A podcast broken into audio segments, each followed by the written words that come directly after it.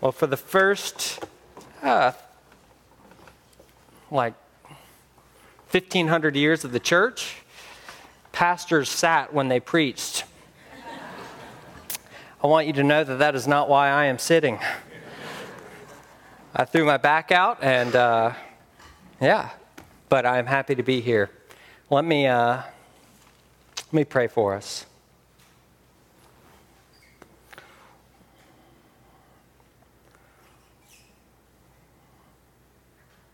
Holy, holy, holy Lord, God of power and might. Great are you and greatly to be praised.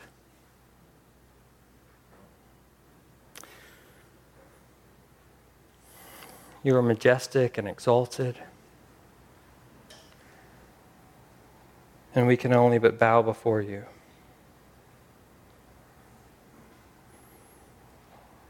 Yet you are the God who comes near, particularly by your word.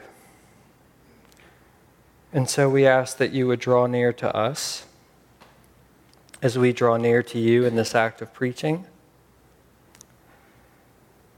And I ask that you would,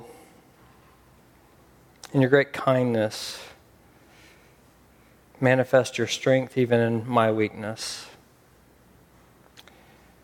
These things we ask in Jesus' name. Amen. Well, it was the year that King Uzziah died.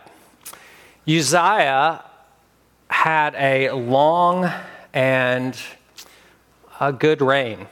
He started reigning uh, when he was 16 years old, and his reign lasted for 52 years. For 52 years, uh, Israel had known relative prosperity. Their borders were secure, and, uh, and the forces, the armies, were strong. As the kings of Israel go, Uzziah was a good one. But of course, um, that's not saying much if you know anything about the kings of Israel. Nevertheless, Israel felt secure. But that all changed the year King Uzziah died. You see, like many great leaders, pride got the best of him. And Uzziah believed that because he had authority in one area, he had authority in all areas. And so he went into the temple and offered incense on the altar of God. He took on the role of a priest. When he came in and took on the role of a priest, he was doing what many modern Christians do, and that is, he was presuming that because he has authority in one area, he has authority in all areas. He was presuming that because he felt called, he actually was called. But things did not go so well. It was a bad presumption. The temple was cracked.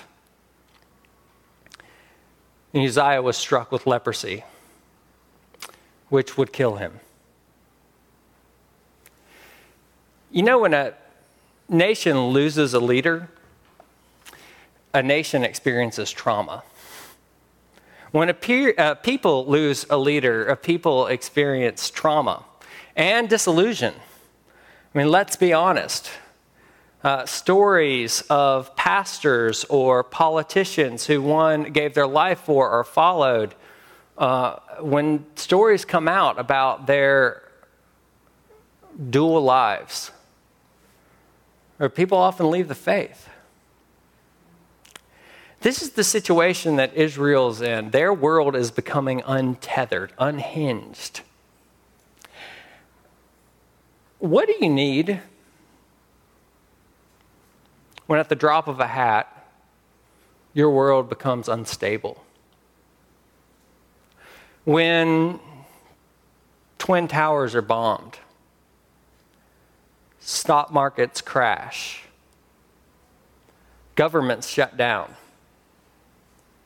when leaders fail. Many of you in here today, your world is becoming untethered. The anchors that you thought were so secure are dissipating before your eyes. Maybe it's your health. that's failing you. Maybe it's your idea of yourself or someone else that's becoming crushed. I never thought that I could do that, or they could do that. Maybe it's your financial resources that are becoming untethered, and these things that you thought were so secure, they aren't secure. What do you need in that moment? Well, what you need is what Isaiah got. You need a vision of the Lord. Look at verse 1. In the year that King Uzziah died, Isaiah says, I saw the Lord. We're starting a new series today on the book of Isaiah called The One and Only True God. And I've got one very simple, very primary goal for this series, and that is I want to give you a vision of God. I want to give you the vision of God as He really is and as He is revealed in the scriptures and through the book of Isaiah, and not the God of our own imaginations and our own making. Because if, if we are called to relate to this God, then it must be the God who is, and not the God we imagine. And we're starting today with God's holiness. I got an email a couple weeks ago, and uh, as I was reading the email, I kept saying to myself, why is this person yelling at me? The email was written in all caps. You probably have a friend like that. Maybe a mom or a grandmother, and they text in all caps, and you're like, why is it all caps?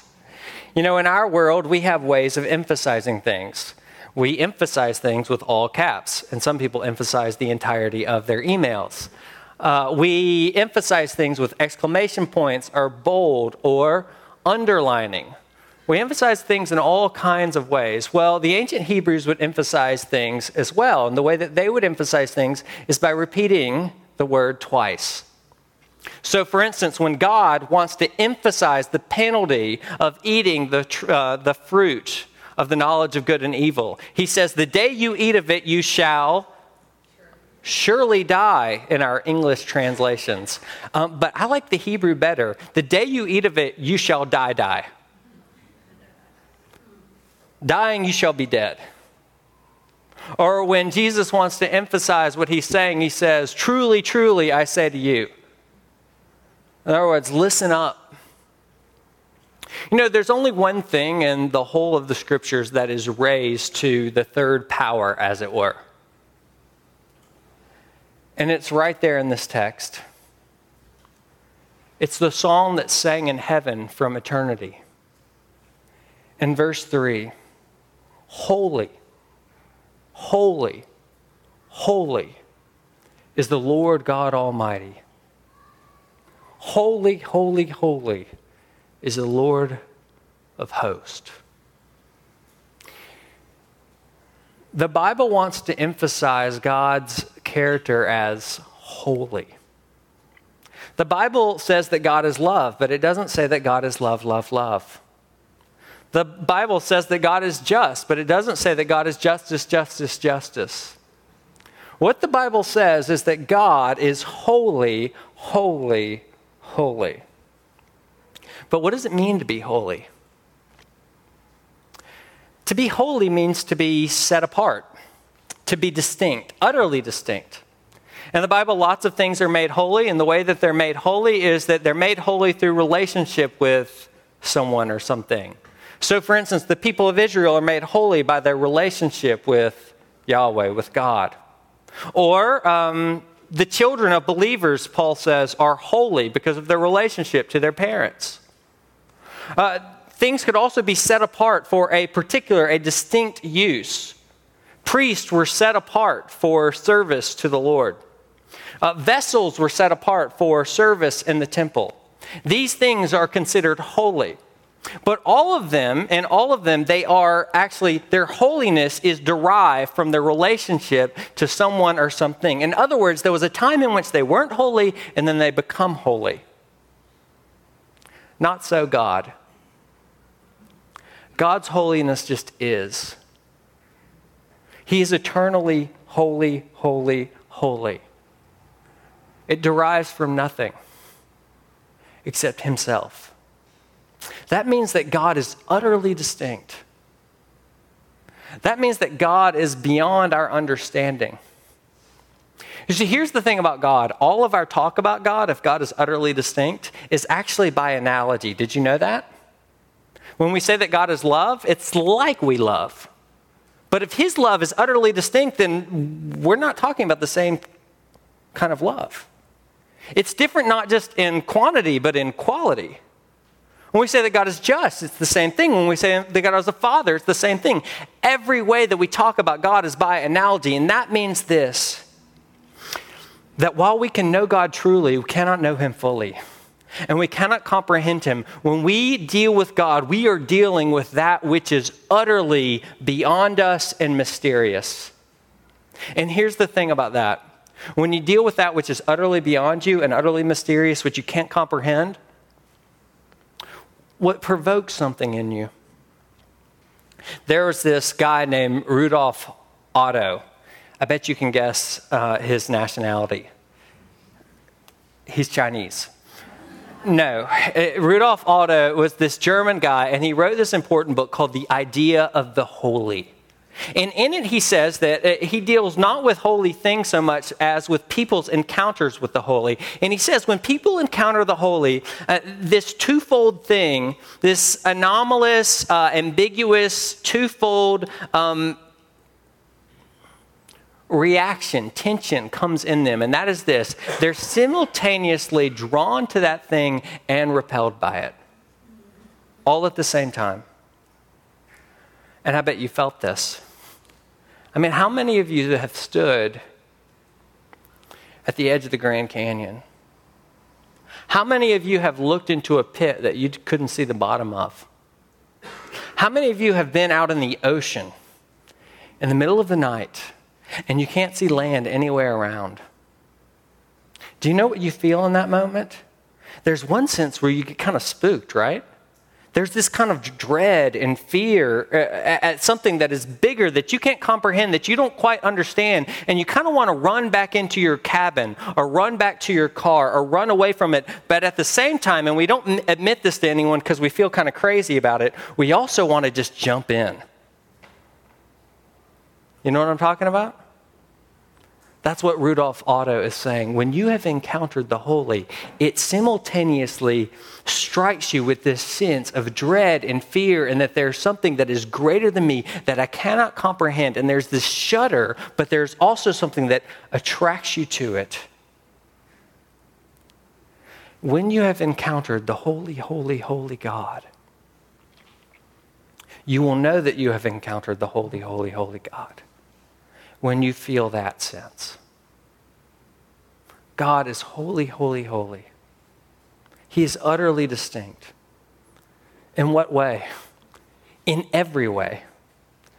But I want to point out three ways, particularly in this passage, that we see him as holy, holy, holy, and utterly distinct.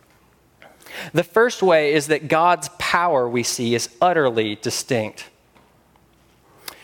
Isaiah is transported into the temple, and there in the temple, he sees the ceiling opened up. And as he looks up, what he sees is a throne. Now, in the ancient world, the paradigmatic picture of sovereignty and power was a throne. In our world, it's a crown. That's why when we talk about the reign of Queen Elizabeth, we put uh, the second, we have a show called The Crown. And if this was a modern vision, then we would see this decked out crown. But because it's Isaiah's vision back in his day, he sees this throne high and lifted up.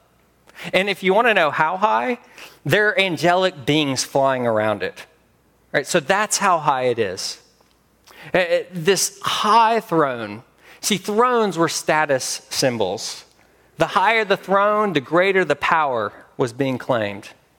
And it's not just with the throne, it's also with the dress.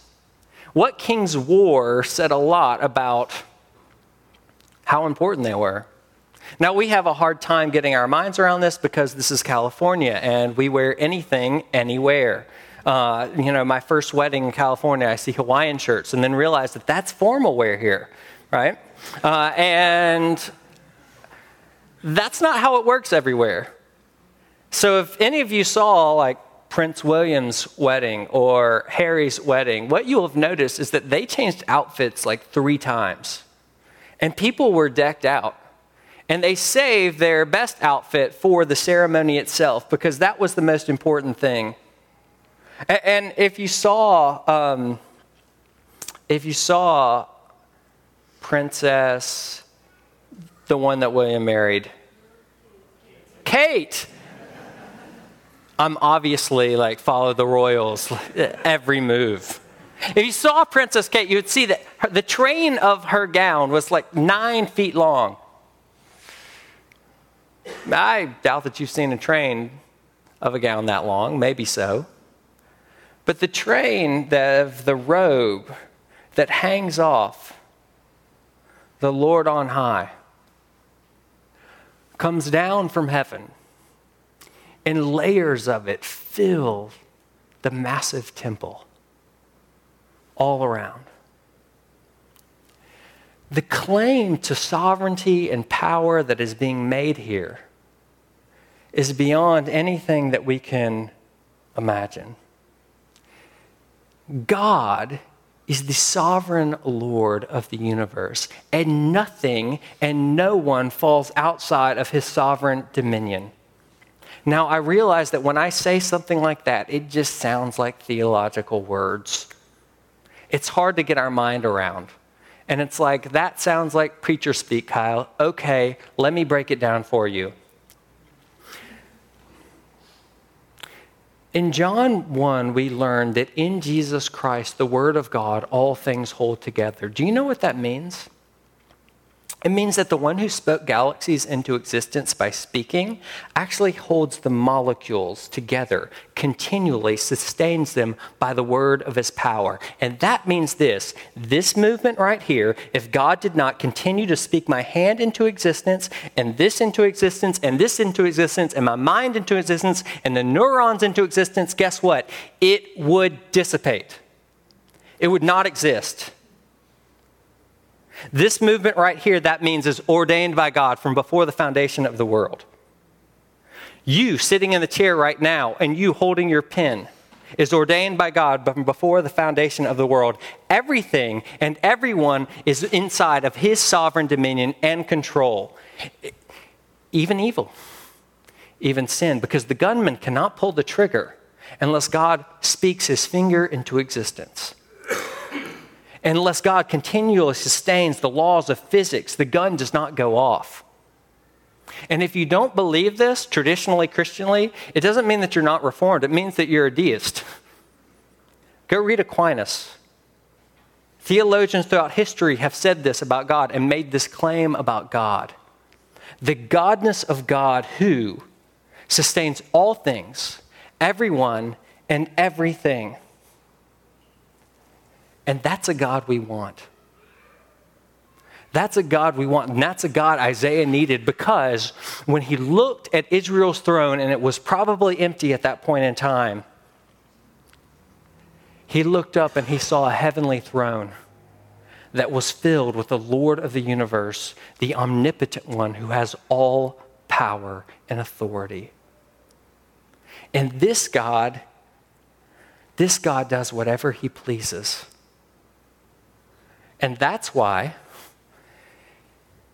it's something that we want, but it's also something that's a bit scary.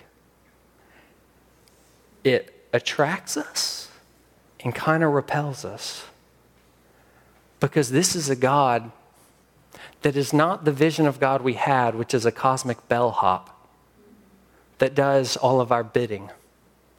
This is not the giant Santa Claus and this is not the benevolent grandfather that lives on the other coast. This is the holy, holy, holy Lord of the universe. And we get this idea, and often Christianity is mixed with other types of ideas that cause us to think that somehow, some way, we get confused and we think that God exists for our happiness. Ephesians 1:11 says that God works out all things according to the counsel of his will. And do you know why? To the praise of his glorious grace. God does all things for his happiness. Now, I want to be clear. You were made to worship God, and you were made to live in a relationship with God, and you find your happiness in that relationship. But God does not exist for your happiness. God exists for God, and God created you for God. See, this is this is one whose power is beyond us. But it's not just that God's power is utterly distinct and he is holy, holy, holy in relationship to his power.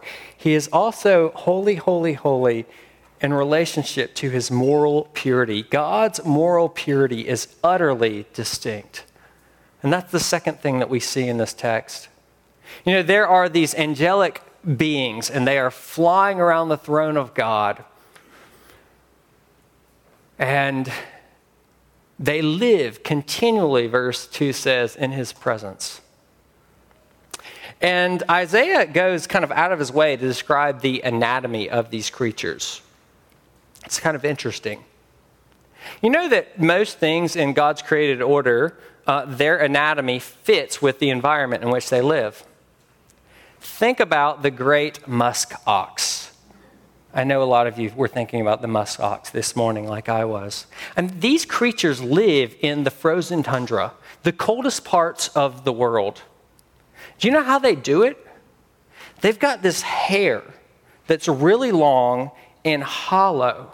And their really long, thick, hollow hair actually works as a down jacket. It catches the air, and then their body temperature warms it up and insulates them. Uh, things are made for their environment.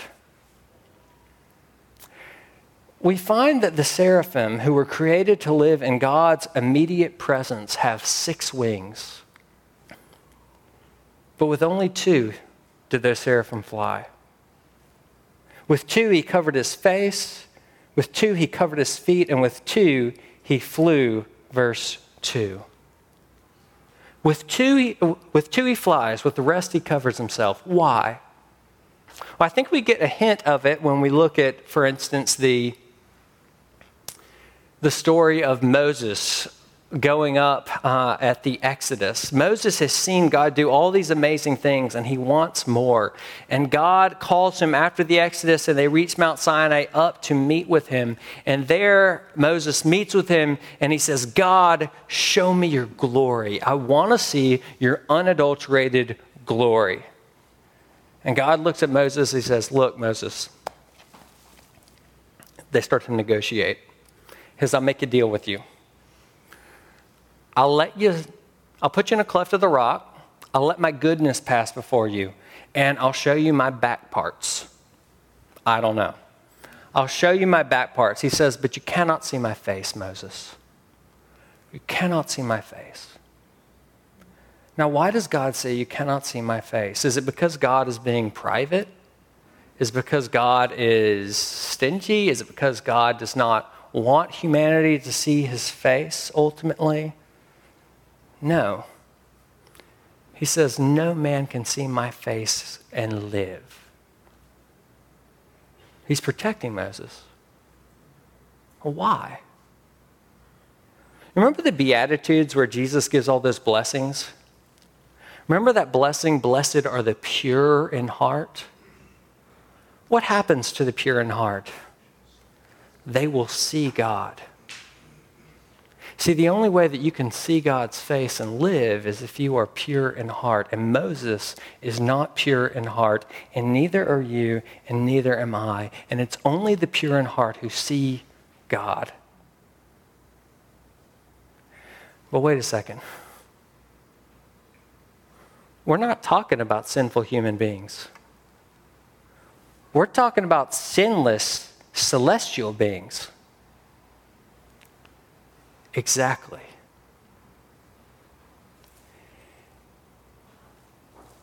Seraphim means burning one, literally. Listen to me. If the burning ones must cover themselves in the presence of the God who is cleansing fire, then how much more you and I who are flesh and blood? If sinless angelic beings must cover themselves in the presence of a holy God, then what about sinful humanity? What about you and me? See, do you have any idea what God we are approaching when we come to worship Him? Do you have any idea? I love how Annie Dillard puts it in her book, If Stones Could Talk. She says, On the whole, I do not find Christians outside the catacombs sufficiently sensible of conditions. Does anyone have the foggiest idea what sort of power we so blithely invoke? Or, as I suspect, does no one believe a word of it? The churches are children playing on the floor with their chemistry sets, mixing up a batch of TNT to kill a Sunday morning. It is madness to wear ladies' straw hats and velvet hats to church. We should all be wearing crash helmets. Ushers should issue life preservers and signal flares. They should lash us to the pews, for the sleeping God may wake someday and take offense, or the waking God may draw us out where we can never return. Do you have any idea what we are doing when we come and we say, Lord, come be with us? Do you know what we're asking? You know, I mentioned earlier our culture here in California. And I, I want to be honest, I've been here for nine years, and I love it. It, it actually um, would be very difficult for me to leave. I would not want to leave California uh, in any way. And one of the things that I love about California is that there's this kind of light, airy casualness to folks. I mean, yes, my suit collection has gone down from like six to one, and my ties from countless to like three, and I still have too many, right? Uh, we are a casual culture, and we are a breezy culture, and there's something that is light and airy about that, and there's something that's actually quite nice about that. But we need to be careful because we cannot be breezy in our approach to God. And I wonder if we've forgotten that. And I'm not talking about dress code. I don't think that has anything to do with it. In the, in the ancient world, people had two tunics if they were rich. I'm not talking about dress code, and I'm not talking about guitars. I don't think musical instruments are more holy or less, or more reverent or less. But there is an approach to God that I think is fitting because there is this reverent sense of awe. And Habakkuk chapter 2 says, The Lord is in his temple. Let the earth keep silent.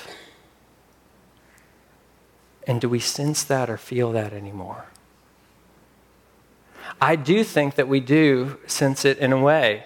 And I think that people sense it when they come into our church and they're kind of struck by it. One time I had someone tell me, uh, people are really stiff, and I'm not sure that they understand grace, but you talk about grace all the time. And I reflected on that more, and okay, maybe like there's some socialness where we're a little awkward and stiff, okay. But I think actually one of the things that they were really sensing was that there is this reverential awe because we understand that we come before the holy, holy, holy God.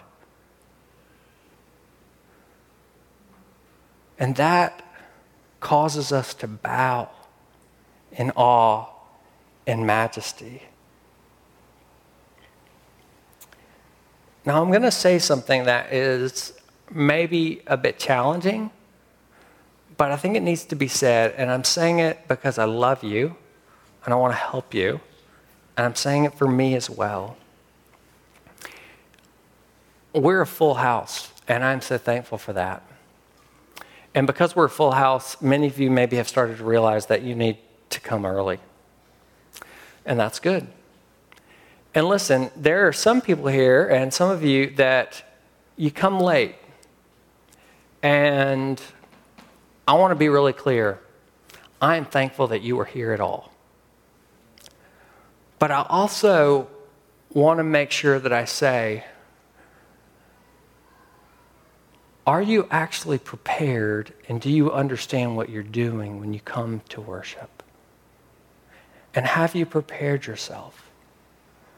Or do you roll out of bed and breezily come in whenever your body clock takes you in here? Because here's the thing about our service I want you to understand this. We are coming face to face with the Holy God and communing with Him at His table. And this entire service is prepared to get you ready for that. And so, if you don't hear him call you to worship and you don't sing about his greatness and goodness and his attributes that are placarded before you in the early songs, and you don't hear his character from the scriptures, and then you're not going to be able or ready to confess your sin truly or rightly. And if you don't confess your sin truly or rightly, then you're not going to be able to hear his assurance of pardon. And if you don't hear his assurance of pardon, then how can you know that you're okay when you come to this table?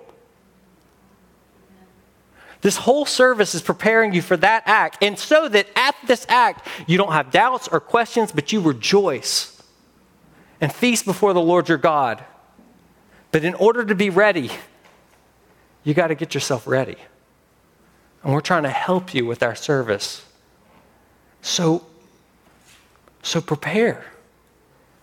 Set your clock early and come to worship the living God who is holy, holy, holy.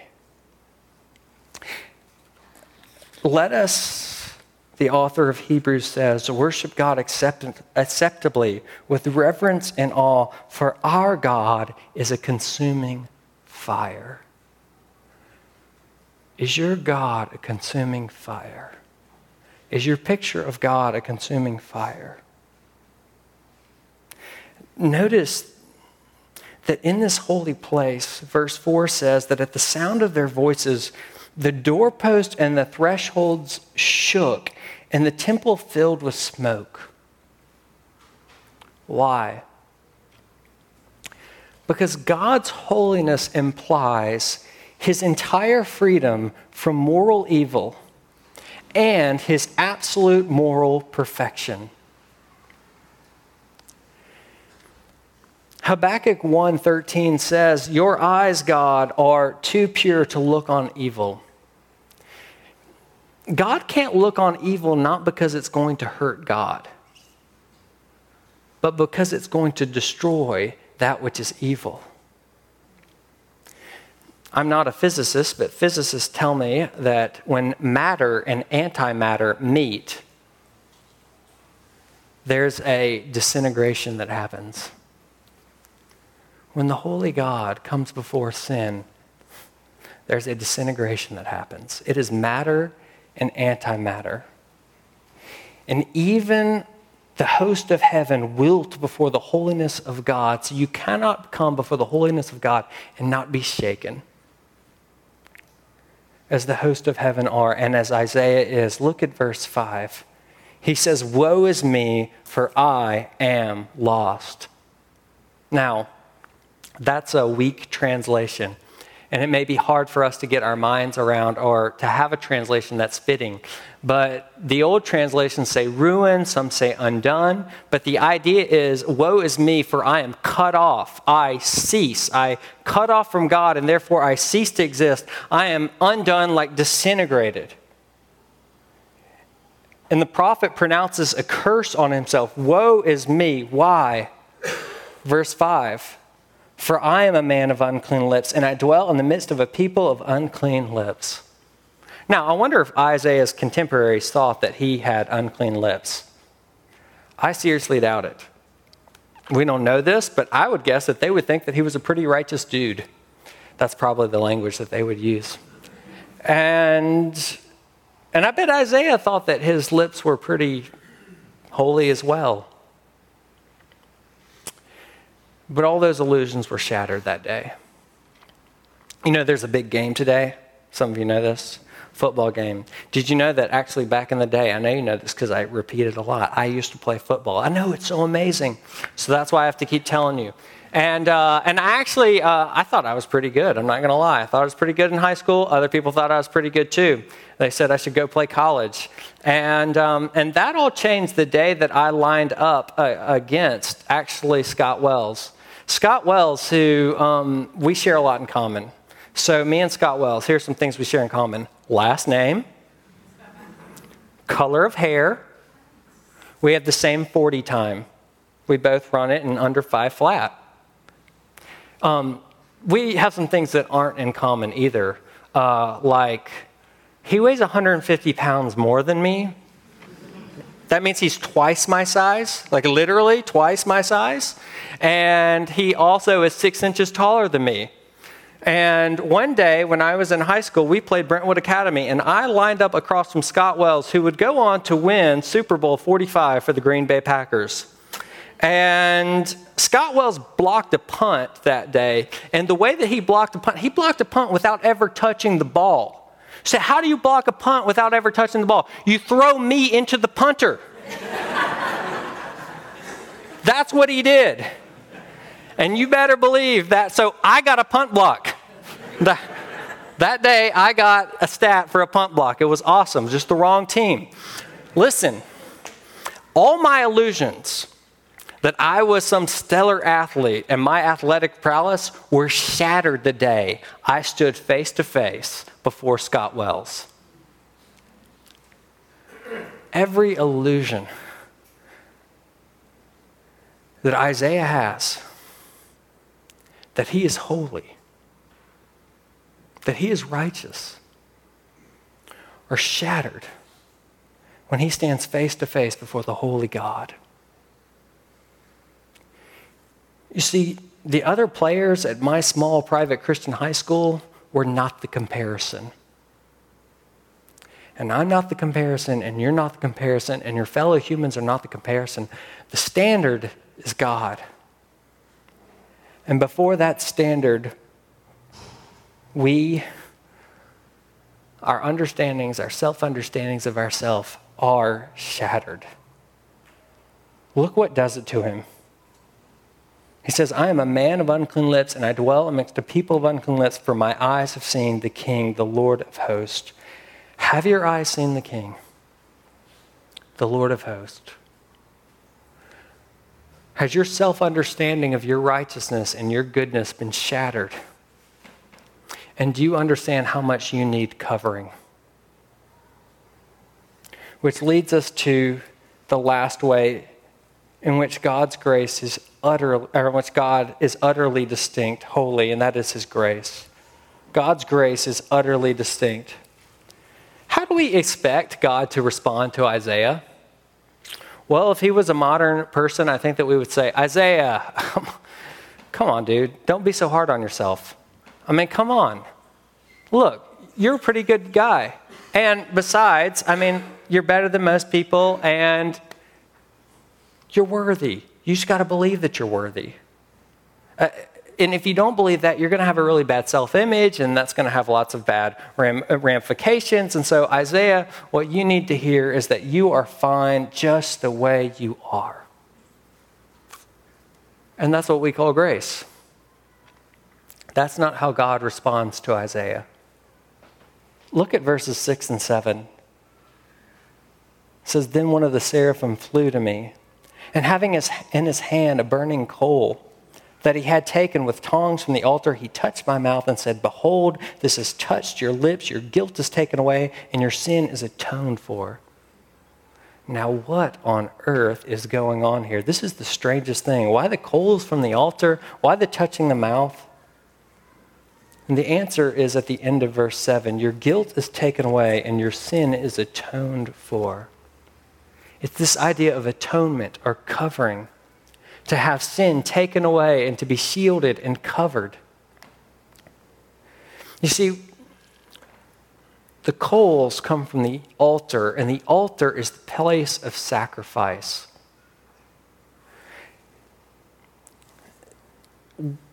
When an Israelite would come to worship God, they would sacrifice lots of bulls and goats, and blood would run. And the idea was this if you are going to become, uh, come before a holy God, it's going to cost. There's going to have to be payment, there is penalty. Things aren't right.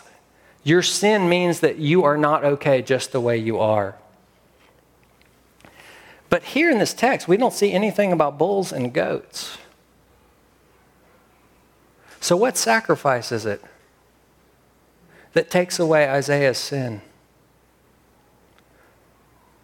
You know, the author of Hebrews in chapter 10 says that the, bull, the blood of bulls and goats could never take away sin. It is impossible, the author says, for the blood of bulls and goats to take away sin.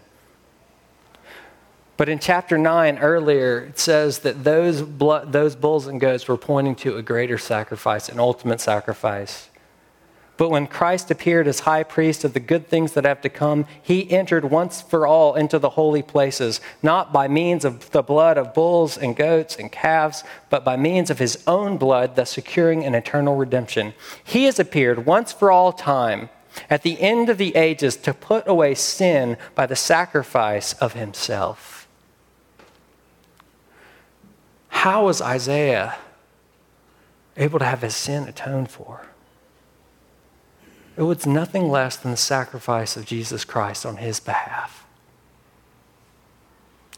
And that sacrifice is a sacrifice that God provided, and it's God's self sacrifice because here's what Christians believe Christians believe that Jesus is the man that God became when God decided to become a man. And that means that this is God's own provision. See, grace cost you nothing, but it cost him everything. He sacrificed himself for you. And so, the good news of the gospel of Jesus Christ is not that you are all right and God accepts you just the way you are. The good news is that you and I are not all right, but because He loves us, yes, because He loves us, the Holy God was, has Himself made a way for us to be acceptable in His sight. And it cost nothing less than the precious blood of his son. And that is grace. That is his gift, and it both attracts us and repels us. It both attracts us and causes a fear. It attracts us because, because we want and we were made to stand before this holy God, and we want to be clean.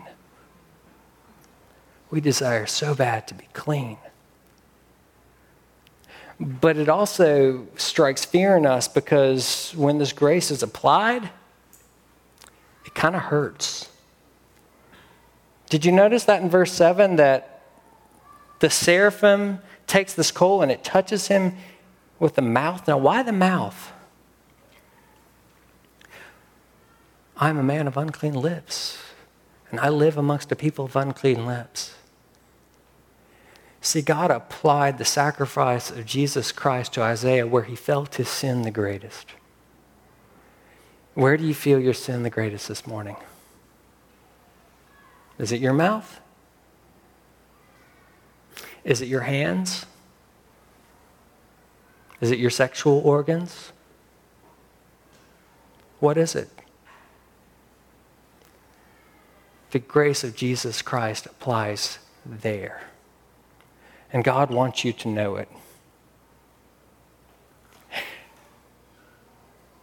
Imagine this scene with me, though. This burning one takes a hot burning coal from the altar and he has to use tongs to pick it up. The burning one, the fiery one, has to use tongs to pick it up. And he takes it to Isaiah and then he presses it against his lips. Now, what if he were to do that to you? How do you, how do you think you would react? I'm guessing that you would maybe flinch just a little.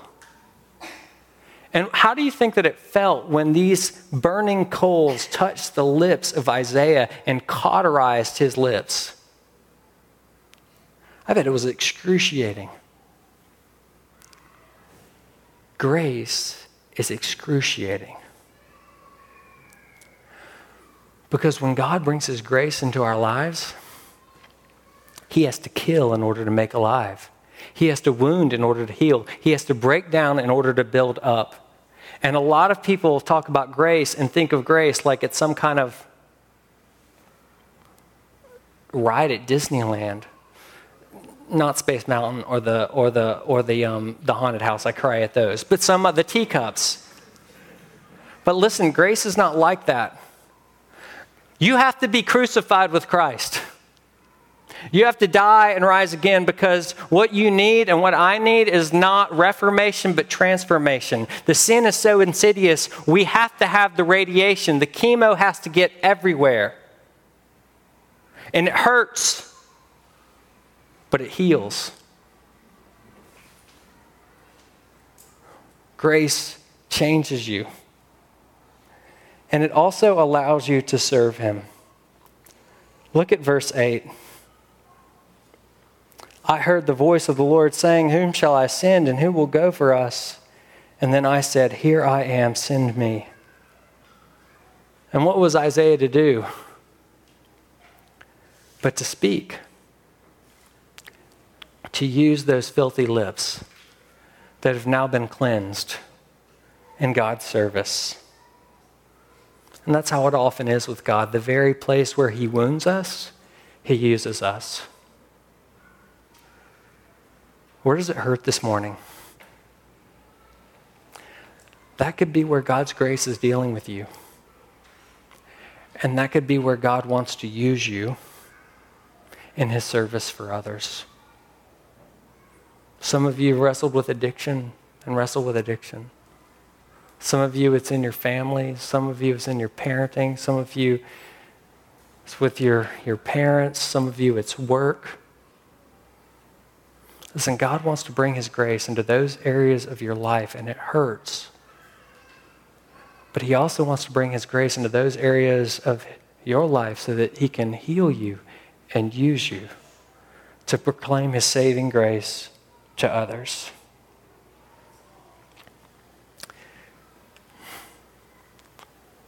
And you want it. You want it. So come to Him. We're going to close now with a time of silence and to ask the Lord to show us where He wants to bring His grace into our lives and to use us.